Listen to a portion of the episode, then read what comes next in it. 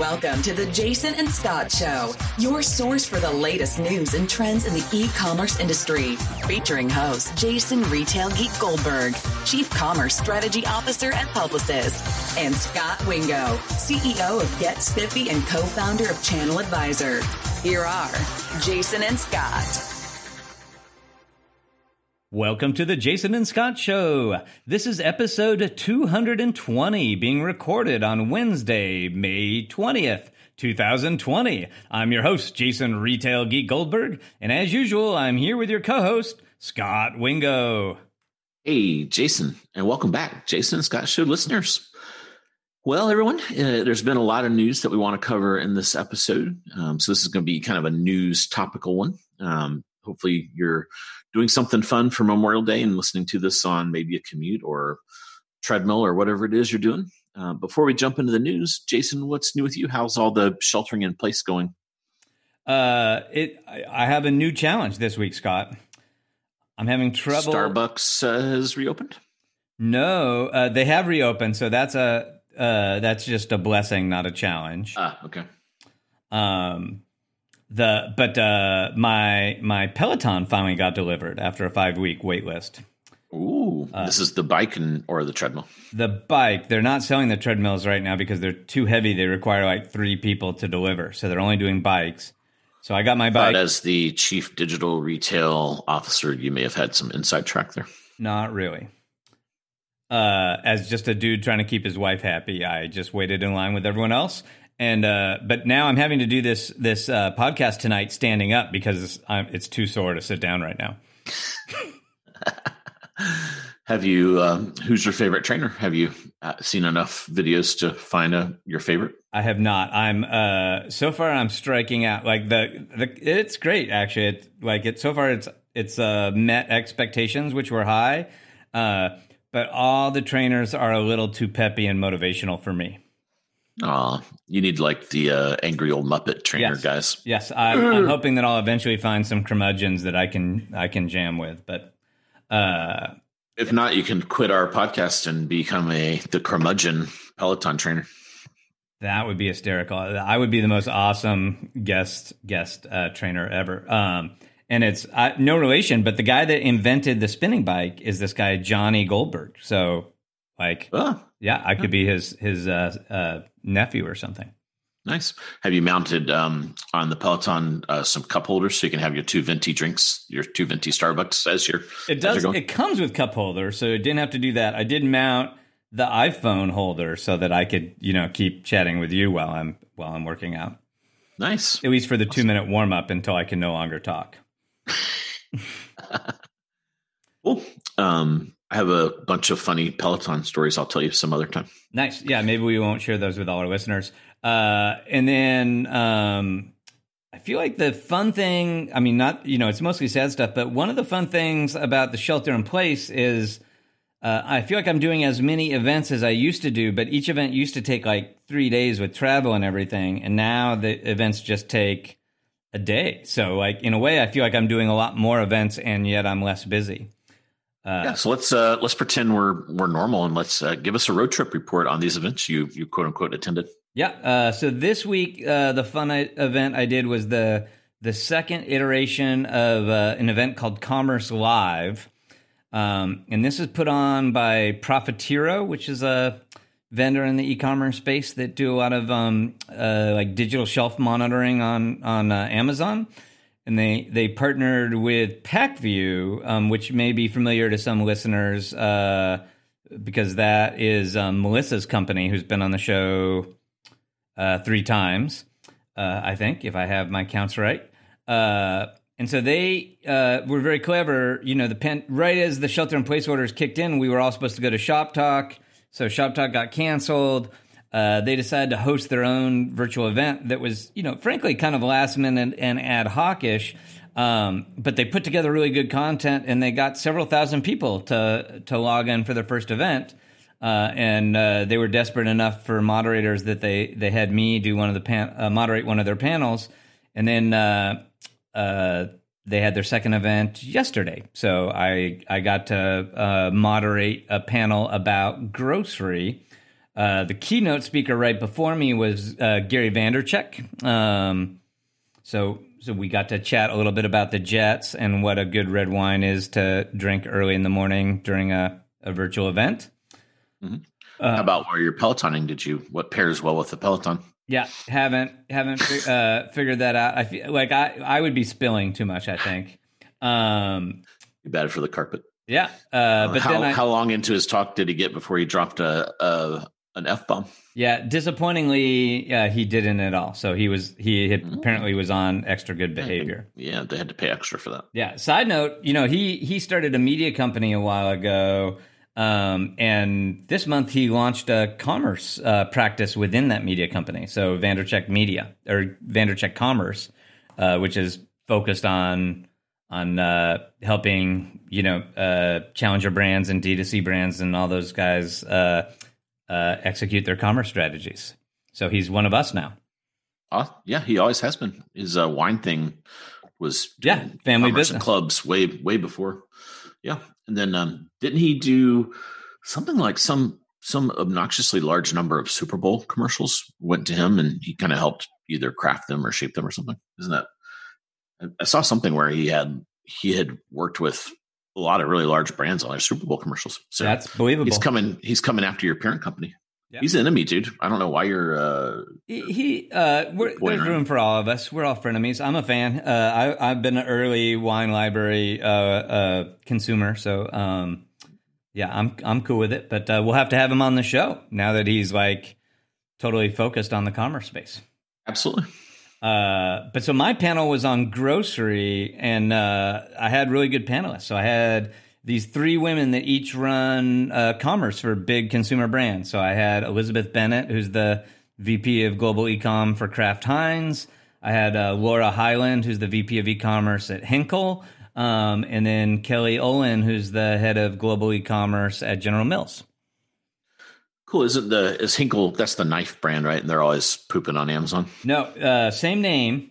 Um, that would have also been interesting but uh, Henkel is a CPG brand that has like a lot of fabric care products, like um, uh, laundry detergents, things like that. They have, uh, um, I think, a bunch of pet products. Uh, so, like, uh, uh, Persil is one of their brands. Purex Ooh. Dial soap, uh, stuff like that. So they're they are German, like the knife manufacturer. Um, but yeah, they're not the knife guys that that uh, uh, eschew Amazon at all costs. Uh, Henkel, in fact, yeah. sells sells to Amazon. That's confusing. They should fix that. Yeah, sorry. Over in Germany, they should set that straight. So yeah, if you were paying more attention during the rehearsal, you would have known that. Uh, I was wondering why they're on your grocery panel, but knives, you know, you got to cut these tomatoes and stuff somehow. Yeah. Um. So were the grocery people all just like doing cartwheels in because this is their time, this is their moment? Yes and no. So economically, no, because they're they like they are all seeing a nice uptick in sales slash not necessarily really uh, very profitable uptick. Um, but what they are all doing cartwheels about, which is kind of funny, is you know, these are all experienced women that, like, you know, uh, I think two of them, you know, ha- uh, came from Amazon at one point. Um, and basically, they all replaced the interns at the CPGs, right? Like, the CPGs, like, oh, there's this thing called e commerce. Let's put the intern in charge of that. And then when it got too important for the intern, they hired an outsider who, in these three cases, uh, you know, is these three women um, and they're like, "Oh, e-commerce is going to be super important to our brand, and like, you know, you're going to be a part of the leadership team, and it's this big deal." And then they arrive there, and it, you know, they probably had the office furthest from the CEO, and probably like never got invited to the big meetings. Um, and so now, of course, the CEOs are sitting in their office all day long. Uh, so, so digital and e-commerce has suddenly become super important and relevant uh, to to all of these consumer packaged goods brands, as will be apparent in a few minutes when we talk about retail earnings reports. like Kelly's title, Head of Global E-commerce Acceleration at General Mills.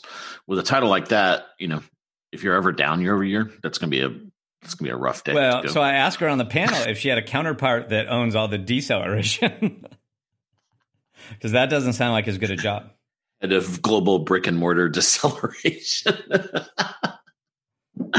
Classic. Exactly. Yeah, but so it was a it was a really good event. It was uh, fun to listen to Gary talk about commerce. Uh, uh, I had an hour long conversation uh, with with the three panelists and got good feedback that people besides me enjoyed it. So very cool. So living the COVID dream for another week. Awesome. Well, let's jump into the news. We got a lot to talk about, and of course, it wouldn't be a Jason and Scot show without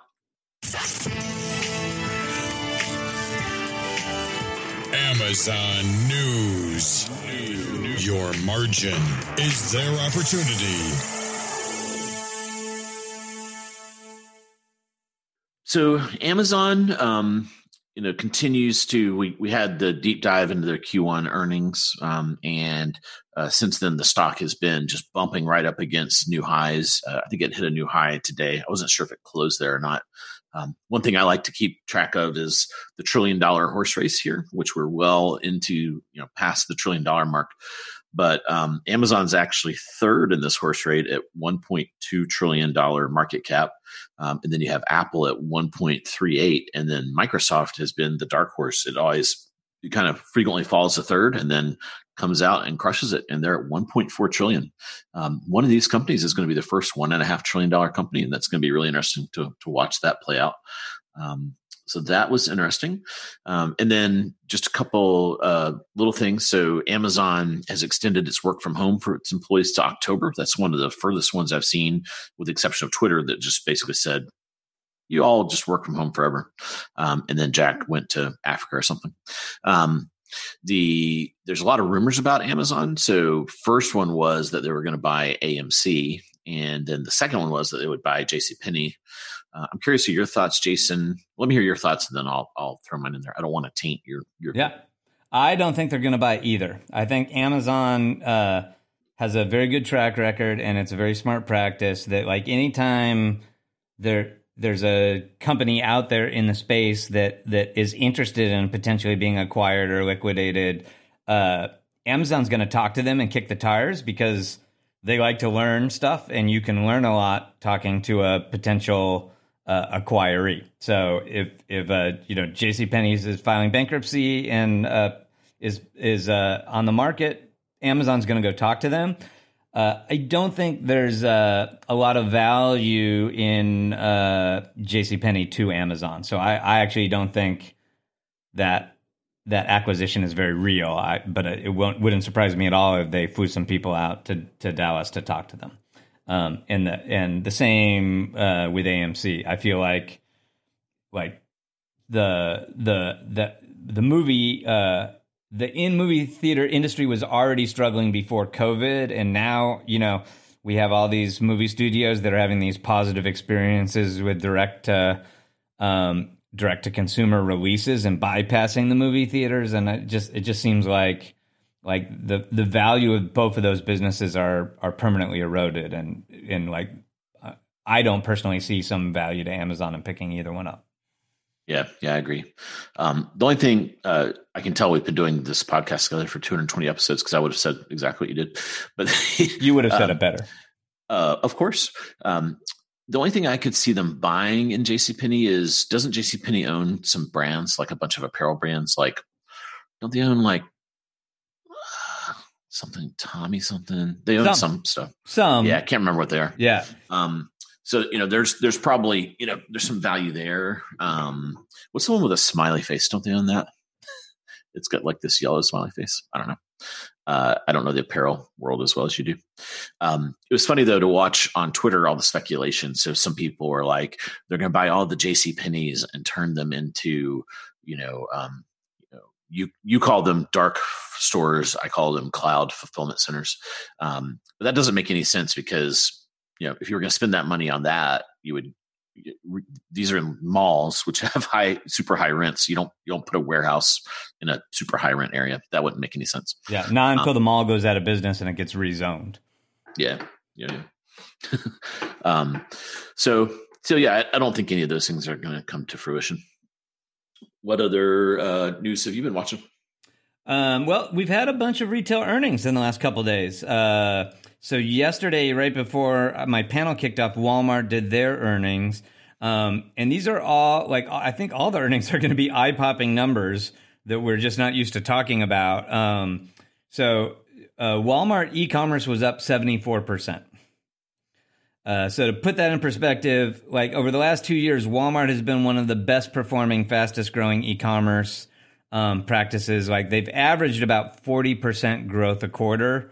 Um, last quarter, I want to say they were at thirty five percent growth. Uh, so jumping up to seventy four percent is monster growth. Uh, a way more eye popping number though is same store sales were up ten percent. So like Walmart has had a great growth trajectory. They've had a bunch of consecutive quarters of growth. But like usual same store sales growth for a retailer is like one or two percent is great. And so 10% same store sales growth on Walmart's number, which is the biggest number in the world, is huge. 74% e commerce growth is huge. Um, and uh, if that was the end of the story, like it would be a great story. Uh, of course, expenses were way up and profitability, therefore, was way down. Um, and so a lot of the retailers we're going to talk about kind of miss their earnings governance because of that. Um, in Walmart's case, they said they had $900 million in extraordinary expenses related to COVID. So for a retailer like Walmart, a lot of that is bonuses that they pay to employees to keep them at work, uh, and and you know extra safety uh, procedures and things like that.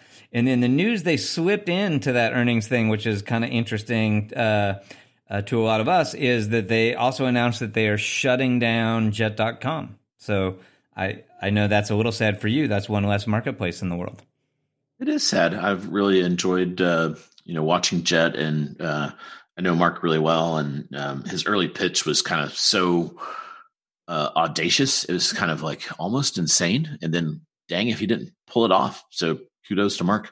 Yeah. Uh, it, it's funny. I saw a lot of the the folks were saying, you know, Walmart back basically acquired Marc for three billion dollars, um, and then some other people on the other side of the debate were saying, "Well, okay, yeah, if you you know if you assume they got this new digital DNA from from Marc and his team. Um, you know, it's added like 180 billion to the, market cap, so it's actually pretty good ROI.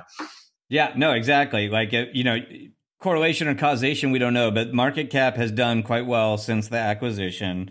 Um, and I would just argue that like the basic fundamentals of e-commerce have done like they were about 12 billion dollars in revenue. They had like a million SKUs in their catalog. Um, and they were growing at 10%, which is slower than the industry average uh, when they acquired Jet. And since that acquisition, they've averaged 40%. I think they're up to like 40 million SKUs. So 40 times growth of their catalog, mostly thanks to Marketplace. Um, and, you know, they're well north of $20 billion in, in e commerce revenue. So, uh, you know, despite the fact that they're shutting that brand down, which makes a lot of sense because Walmart is such a powerful brand there are not very many communities where Jet is going to have more brand recognition than Walmart.com. Uh, but but I, uh, I I personally feel like Walmart got their money's worth out of the acquisition, and certainly uh, when when Doug McMillon, the CEO of Walmart, was asked about that uh, after the earnings report, he said we would absolutely do it again. We're happy with how it worked out. But you may tell me that you can't be a CEO of a public company and and say it was a bad acquisition. No, he's such a straight shooter. I think he would actually say that, but I think he's you know you, you can't argue with the the fact it's injected a lot of energy into their e-commerce. Uh, of the seventy four percent, have you dug into? Um, you've kind of had this running theory that a lot of this is coming from grocery. Was there any breakdown of that seventy four percent? Yeah, there was, um, and grocery was a big contributor, um, but it's it not exclusively. So there, uh, like. Uh, electronics did really well, home and garden did really well, and then there are categories that are just generally ginormous, losers in the whole COVID era. So like apparel being the poster child, um, apparel was significantly down um, uh, in uh, e-commerce for for Walmart. So uh, you know it's it's mostly essentials categories and stuff that you uh, use when you're locked in your house seems like apparel's down everywhere. Um, For sure. You know, we don't we don't have it in our show notes, but I saw that uh, Kohl's took a, a whooping. Um, the other uh, earnings we wanted to go through are Target. I saw not to be outdone with that amazing 74% climb. Um, their e commerce was up 141%. Boom, take that, Walmart. We're almost growing double of you. Um, I saw another thing on Twitter um, where it showed like these growth rates and then it showed like the absolute numbers. and, uh, and like Amazon is like, you know, such a big chunk that all these growth rates are, are, you know they give you this impression that there's there's some you know there people are catching up to Amazon, but Amazon's so far ahead and growing at you know its own 25 to 30 percent clip. None of these amazing uh, results are really going to change the inevitable outcome of Amazon's dominance, but uh, we'll see. Um, the same store sales were up 10.8 percent. It's always you know it's a little bit unfair that these guys got to be open and everyone else was closed. But when that happens, man, people really come to their stores uh, and they uh, earnings were 500 million. Was that top line or? Um, no, no, no. That was 500 million in COVID ah, expenses. I see. So, oh, so I didn't read a little more than half of what Walmart said they.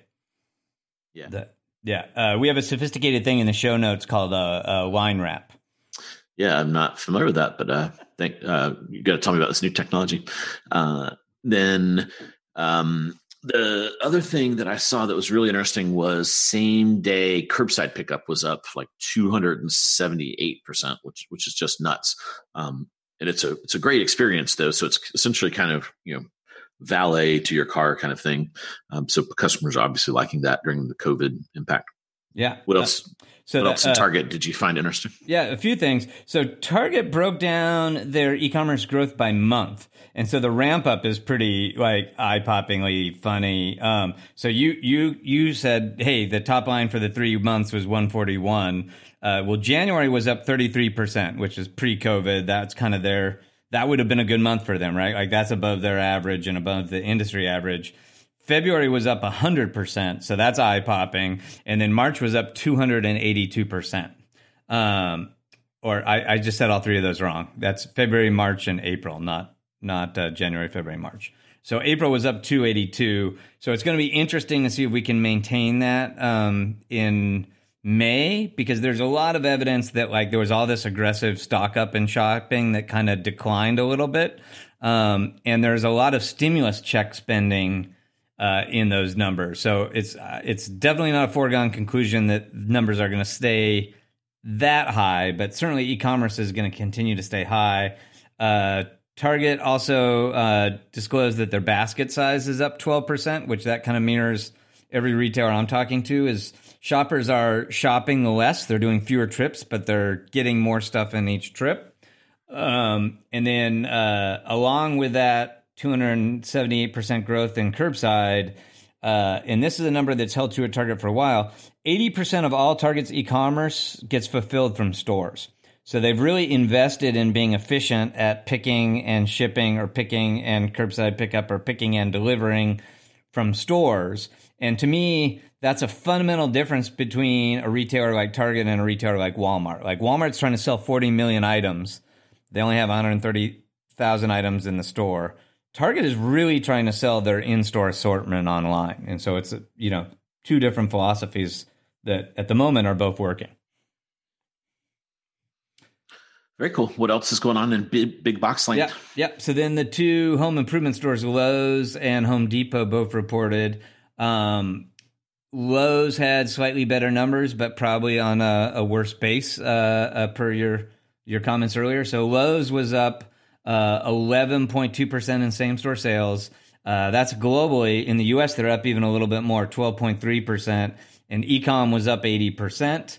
Um, as listeners might uh, remember, the CEO at Lowe's is uh, Marvin Ellison, who you know left J.C. Penney last year to join Lowe's. So that's increasingly seeming like a smart move. Um, and then uh, Home Depot was up 7.1% in same store sales, and their ecom was up 79%. Uh, so uh, both the home improvement uh, stores also did quite well in the, the first month of COVID.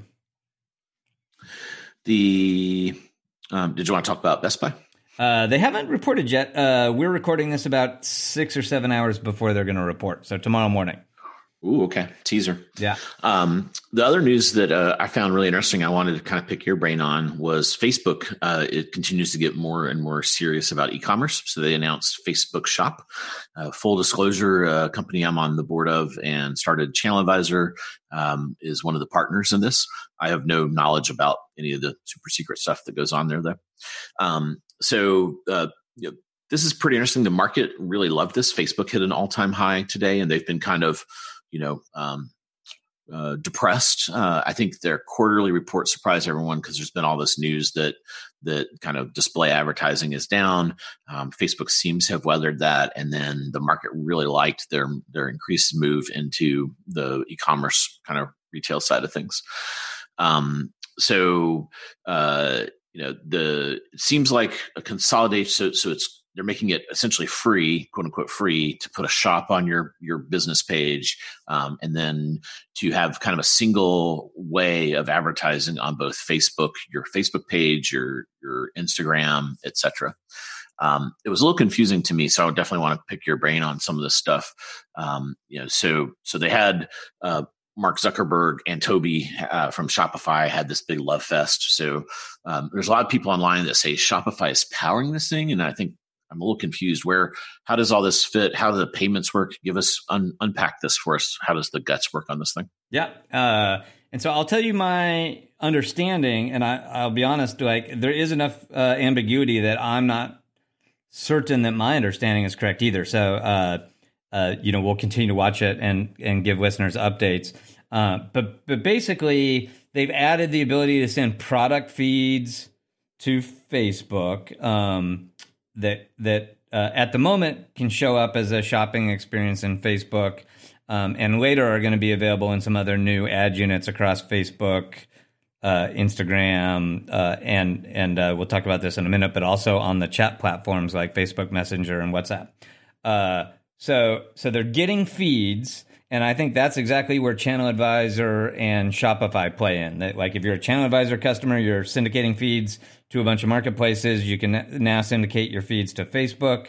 If you're uh, selling on Shopify and you have your product catalog in Shopify, you can now check a box and syndicate your your Shopify catalog to Facebook. Um, the experience, if you want to buy, uh, there's kind of two paths. Uh, it can refer you to your own .com site, so you can see the product information on Facebook, click through, You'll go to your own site and conduct a transaction on on your own site, um, or you can have a native checkout experience on Facebook. Uh, but the native checkout experience on Facebook is uh, it's called Facebook Checkout. It's basically powered by the technology that they built for Instagram shopping last year that was called Instagram Checkout. And so at the moment, um, that's not ubiquitously available. I think they may have opened that up to more more brands um, along with this announcement. But so you kind of have the choice. You can either do native checkout on Facebook, in which case the shopper never doesn't have to leave the Facebook platform. Um, so it's lower friction. It's likely going to be higher conversion, but there's a bunch of compromises you give up for that, and the the payment is being passed through uh, Facebook, which has all kinds of ramifications. Or it can be a referral experience, and then it's higher friction. You're going to lose more traffic, but the the traffic you get are going to be you know your native customers paying through your payment platform uh, on on your e-commerce platform. Got it. Uh, and it seems like Shopify is really kind of flexing right now, to use language the hipsters would use here. Um, so they're they're also at, at, you know hitting 52 weeks high. They've got a, a huge valuation.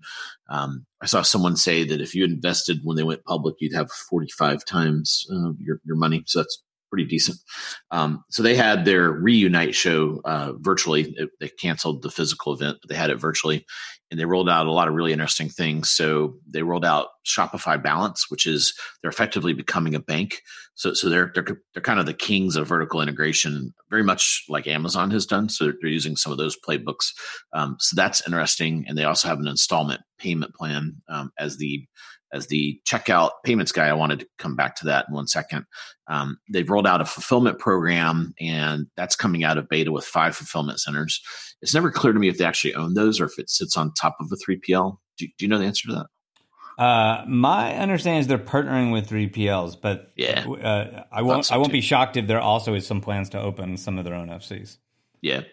Uh, and then one uh, that the super nerdy folks uh, that listen will like is they've actually announced um, that they're working on some robotics. I think their first one's name is Chuck, um, and it looks like a um, kind of a cart uh, on wheels, kind of a robot, and it had some cool image technology. So they announced that they're they're working on warehouse automation technology and investing a bunch of R and D into that.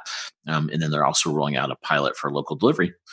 So um, so, you know, have you had a chance to look at this Shopify balance and, and what do you think about it? Is it a threat to, I don't know, QuickBooks or any of the other payment systems out there? Or, or, is it kind of a replacing Affirm on this installment plan? What's going on there? Yeah, no, I think it. Uh, my understanding is it's it's much more directly like replacing Affirm, and these these um, alternative credit checkout um, options like Affirm are hit. We're we're growing in popularity before COVID pretty significantly. So they were getting used on more sites. They were more significant.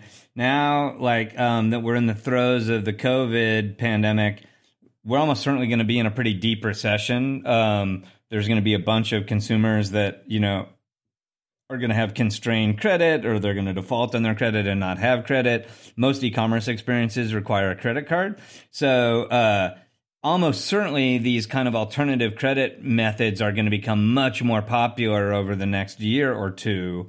And so I think it's super smart of Shopify to have their own.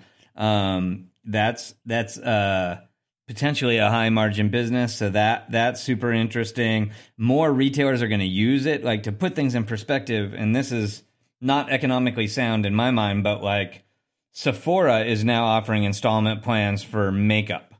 Um, and like in general, like thinking about paying on an on an installment basis for a consumable does not seem like a fiscally prudent move to me. Well, they pay these influencers and then they come out with their palettes and they're expensive. I've, uh, I've actually taken a look at these things and we, I may need some payment plans on the, the various pallets that are, are flowing into House of Wingo here. Yeah, yeah, for sure. Um, but so I just I, I think you know that the being in that space makes a lot of sense. The whole uh, digital wallet and contactless payment space had been kind of slow to catch on in the U.S. and now because of uh, fear of traditional payment means, contactless payment is wildly up at every retailer. Um, uh, PayPal just launched a QR code payment, so you know that's going to make it a lot uh, lower friction for brick and mortar retailers to accept PayPal as a contactless payment system. So I uh, I think those are all smart plays on Shopify's stand, uh, part.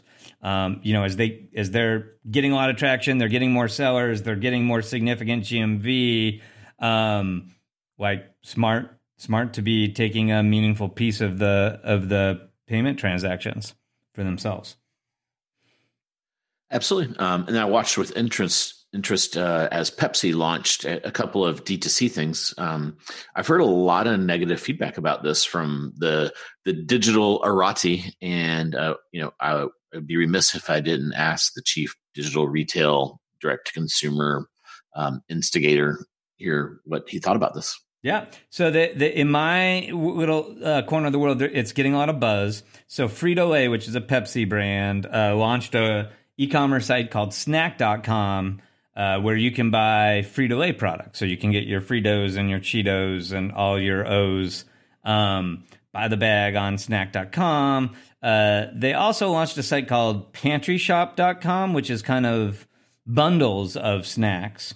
Um, and uh, the reason this is interesting is because a big controversy is should all these big consumer packaged goods companies be selling direct to consumer? Like, should they be competing with the, the challenger brands that sell direct to consumer? And the conventional wisdom was no, because the unit economics for selling a you know two dollar bag of chips via e-commerce suck, and that you know consumers in general don't want to buy uh, just their bag of chips, you know, disaggregated from all their other groceries and stuff from a, a different vendor. So there, you know, there was a lot of um, skepticism about whether uh, the traditional CPGs uh, could have a direct to consumer play.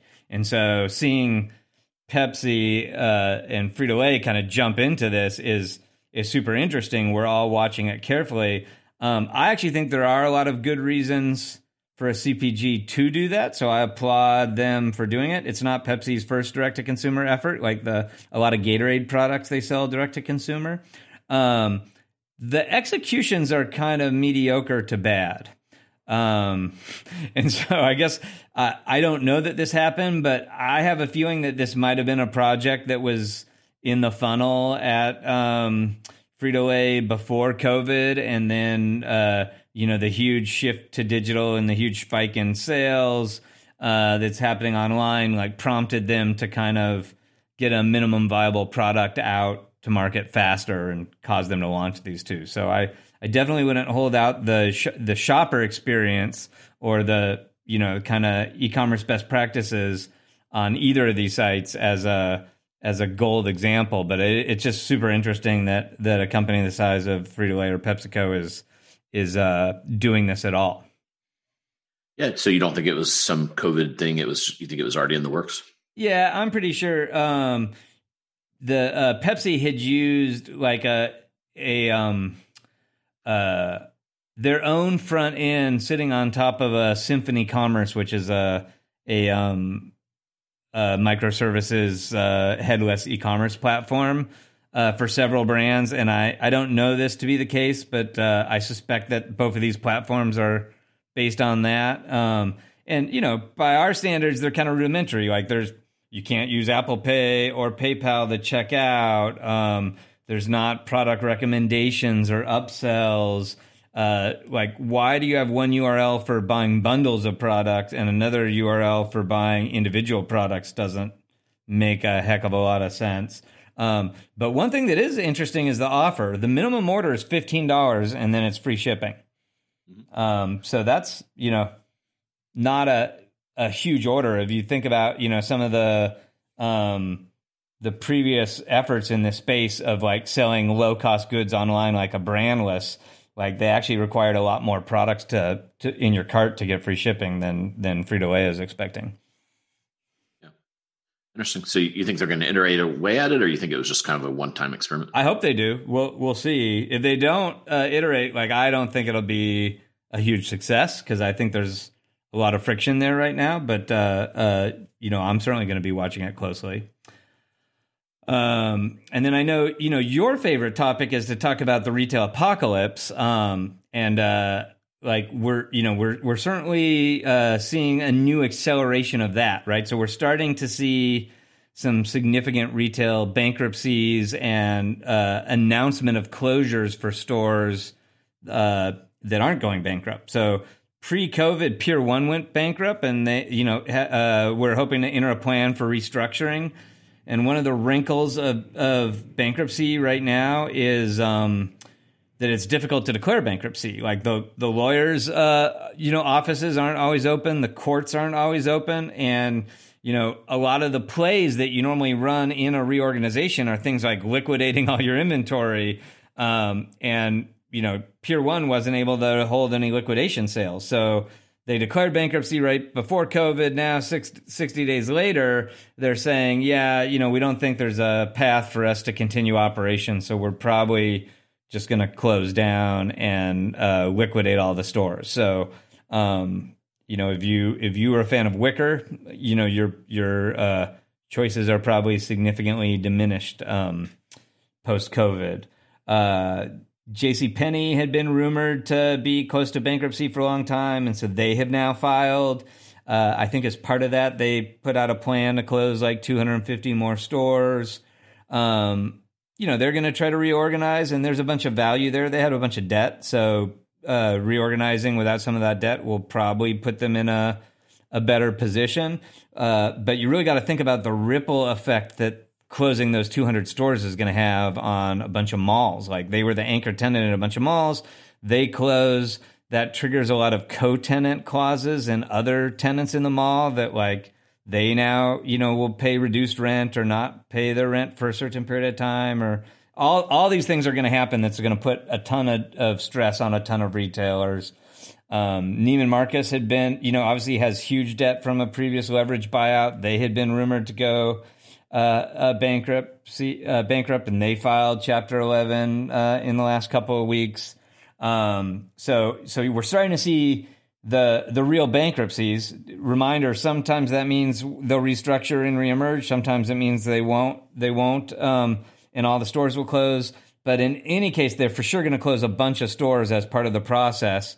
And then we're also hearing retailers that have more healthy balance sheets, like a Macy's or for sure a Nordstrom, uh, are also announcing store closures. So Macy's announced like 125 stores would close.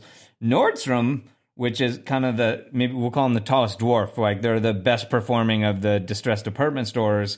Uh, they're closing 16 mainline Nordstrom store flagship Nordstrom stores, so that's about 20 uh, percent of their fleet. Um, and I, I think that's just going to be a normal thing. I think a bunch of these retailers that had you know are going to take a financial hit from COVID are going to use this opportunity to right size their store inventory and close a bunch of stores. I'm I'm predicting that like literally 25% of all the retail stores in the US might never open again because of COVID. Wow. The 16 Nordstroms, that's that's actually a pretty material percentage, right? Yeah, it's about twenty percent of the mainline stores. Yeah. Um, so, so, that skews them more towards their off-price stores. Yeah. So, so help me understand what these stores were not profitable. Like why? I saw some of the places they were, and it seemed like they were in like you know California and Sacramento and areas where you'd think would be highly profitable. Do you, you know, how do you end up with 20% of your stores needing to be closed? Yeah. Well, controversial. So the first thing is there's this this concept that I don't super believe in called four wall profitability, right? And a lot of retailers will say when they're justifying not closing their stores, they'll say these stores are all four wall profitable, meaning like that this store by itself is a profitable store. Um, and so why would we close it? Why would Macy's close these 125 stores? They're all four wall profitable. Why would Nordstrom's close these 16 stores? They're four wall profitable. Um, well, it's because it totally depends on how you do your math about uh, profitable and how you amortize all these fixed costs against these stores. Um, but for sure, it's the case that if you have 100 stores, there are 10 that are doing uh, exceeding your average. You've got 80 in the middle that are doing about average, and you've got 10 that are really poorly for performing at the back end. And depending on how you do your math, those those 10 poor performers may quote unquote still be profitable. Um, but they're they're the, the money tied into those stores is not working near as hard as the money tied up in the other stores is working. The inventory in those stores isn't working as hard, and so uh, closing those stores uh, creates liquidity. It creates financial opportunity to invest in all of these better investments.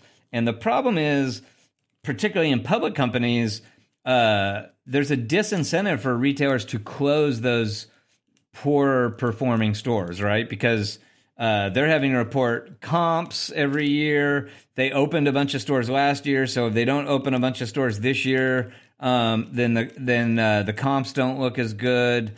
Um, and at some point in that rat race, you start opening stores in less optimal real estate. And then the other thing that happens is 10 years ago, you opened a store in a great market, and then a bunch of the consumers moved away from that market or migrated back to a city center, and that suburb died, and you still have that store open there.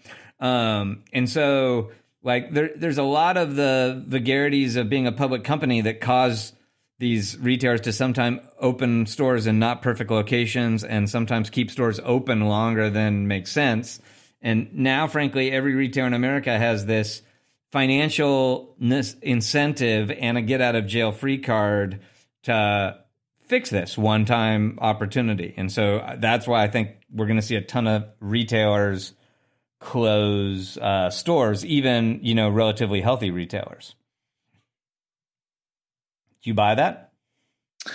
Um, the four wall thing. I don't buy people moving away. Like people aren't moving away from the cities they uh, well, closing. no, but they are like so.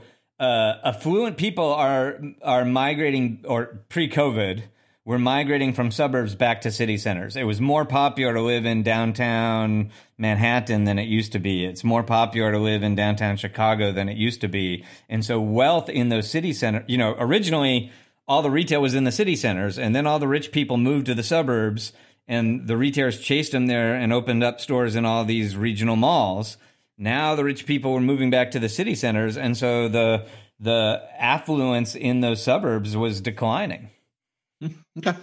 We may see Uh, another trend. COVID may be pushing people back out to the suburbs, by the way. Yeah, I think with Nordstrom, I think the real reason is they got to look at the mall, right? So, you know, they they probably have really good data on the mall traffic as well as the profitability and the trends. And I think the mall probably the the mall they're kind of like attached to probably is a bigger factor than they would say. Yeah. But I mean, you do like, so like UBS did a report last year. They're like, there's 1,200 regional malls in the US, and the, the market can probably justify about 300 of them. Yeah, yeah. Right. So, If you know, so some of these malls, maybe if you were Nordstrom's and you wanted to keep growing, at some point you had to open a store in a mall that wasn't one of those 300. Yeah. Yeah, and maybe now you look and it's got a anchor of a J.C. Penney and a Macy's that's closing, and you're like, well, there goes that mall. There's, you know, we might as well cut our losses in this. Yeah, yeah. And so again, traffic was down anyway. And then when you lose a mall, um, you know, there's a bunch. Uh, uh, L Brands, Victoria's Secret is you know closing hundreds of stores. Um, you know the the the malls are increasingly just have less less draw. So it's it- it's a big fundamental challenge. Now, here's the thing I always like to remind people: we're so overstored in the U.S., right? Like you you remember my old story. 24 square feet of uh, mall retail space in the US for every person versus 12 in Canada or four in Europe. Um, so we could close 25% of our square footage and we still have more retail space per person than anywhere else in the world. Yeah. Yep. So, so 16 is a good start. So you're predicting all the Nordstroms are going to close. Uh, not not exactly. Uh, one wrinkle I will say that could make me wildly wrong, at least in the short term, on some of these store closures. Um, so, a I'm not alone in predicting this, right? Like Coresight's predicting 25,000 stores will close this year. UBS is predicting 100,000 stores close over the next four years. Um, one reason that might slow down store closures is the fact that due to health concerns, we may not be allowed to have as many customers in any given store as we're used to, right? So every store may be just less profitable for the next 18 months to two years as we're artificially constraining how many people are allowed in the store at any given time. And so, uh, in that climate, one of the things you would do to have more revenue is you'd have more stores. And so, you know, one one fear of closing stores right now is if that if you want to close the twenty percent of your bad stores and keep the eighty percent of your good stores, uh, the traffic is likely to be way down in the good stores for the next one to two years as a result of regulations keeping people out of stores and fear keeping people out of stores. Yeah. Or maybe what you do is you say to people, hey, because we can only let so many folks in here, uh, we really only want to let people in that are going to really buy stuff. Well, So, No, you're So- you're saying that, that, that's exactly what's happening, right? Right in the Yeah. old world, the way retail stores worked is you tried to get as many people in there as you could, and you tried to keep them in there as long as you could, right? Because the longer they were in there, the more likely they would be to discover something that they wanted to buy. Um, so now.